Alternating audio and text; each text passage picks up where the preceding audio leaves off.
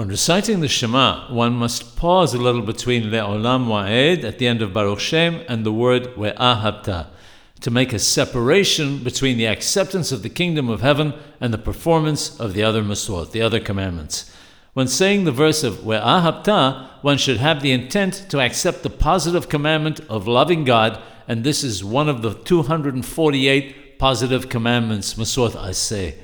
One should also pause in the first pasuk, the first verse between the word Yisrael and the word Hashem, and between Elokeinu and Hashem, so that the meaning will be, Hear, O Israel, for the Lord who is our God, He is one Lord.